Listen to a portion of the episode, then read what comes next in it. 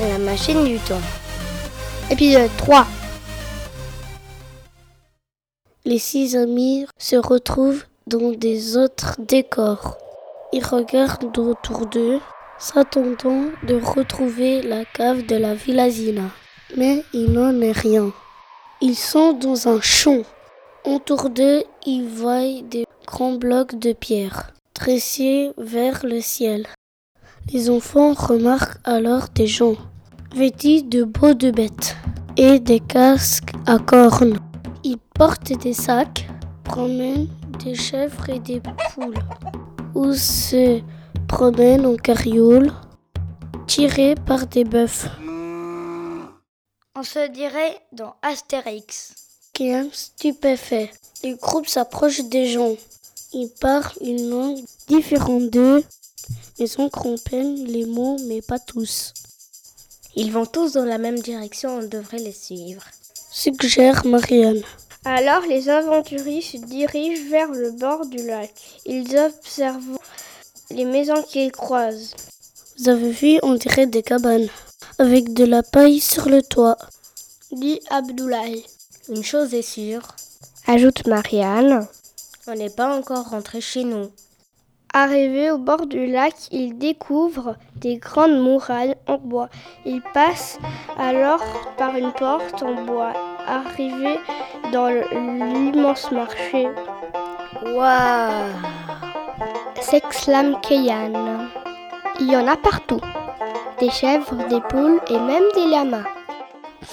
C'est quoi cette délicieuse odeur Demande Abdoulaye, qui réalise que son estomac gargouille. Ça vient de là-bas. Répond Marianne. Ils suivent l'odeur et ils arrivent par un feu de bois, où cuit une sorte de gros cochon. Ça a l'air délicieux. Les enfants s'approchent, mais un homme qui fait tourner le cochon au-dessus du feu, d'une seule main, n'a pas l'air commode. Vous avez faim? demande une voix derrière eux en français. Les enfants se retournent surpris et découvrent un enfant d'à peu près leur âge, habillé comme les habitants d'ici. Je m'appelle Tomaso. Je vous ai repéré à cause de vos habits. Vous venez du futur, hein? Enfin, du présent. Bienvenue en Antiquité. Alors Tommaso leur explique que lui aussi a utilisé la machine de la Villazina. Il y a plus de six mois. Malheureusement, dans ce voyage, la machine s'est cassée. On peut toujours arriver mais plus repartir. J'ai passé des mois à essayer de la réparer. Mais j'en ai fait qu'empirer les choses. Raconte Tommaso. Il y a quelques semaines, j'ai parlé de mon histoire à un druide. Il a dit qu'il pouvait m'aider, mais ensuite il est parti en voyage. Mais alors, qu'est-ce que t'as fait depuis tout ce temps? Demande Keyan. J'ai élevé des lamas, je les adore. Les gens d'ici en avaient peur, mais moi je les ai dressés. Et maintenant je vends leur laine. Les enfants montent en direction de la Villazina, où Tommaso a construit sa hutte et mis la machine en sécurité. Il mange du sanglier et passe une bonne nuit de sommeil. Le lendemain, c'est le branle-bas de combat. Tout le monde s'agite autour d'eux. Tommaso entre en trombe dans sa hutte et crie Venez vite, le druide est rentré Tout le monde se précipite vers la place du marché.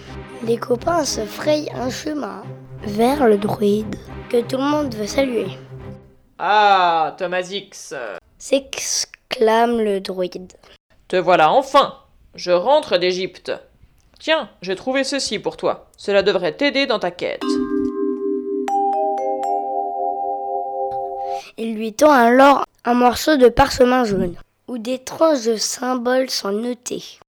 J'ai déjà vu ces symboles S'écrie Abdoulaye. au dos de la machine. Les aventuriers montent en courant jusqu'à la machine et en effet, sur le dos de la machine, il y a plein de symboles dessinés. Ce sont des hiéroglyphes. Dit Marianne, Il faut les déchiffrer. Les enfants passent la nuit à travailler sur les hiéroglyphes. Au petit matin, il déchiffre. Ramsès X. Mais qu'est-ce que ça veut dire? Demande Abdoulaye. Oh oh Chuchote Tomaso. Je connais Ramsès X. Tout le monde le connaît. C'est un forgeron qui vient de temps en temps au marché. Alors, allons le trouver s'exclame Keyan. Je veux bien, dit Tomaso.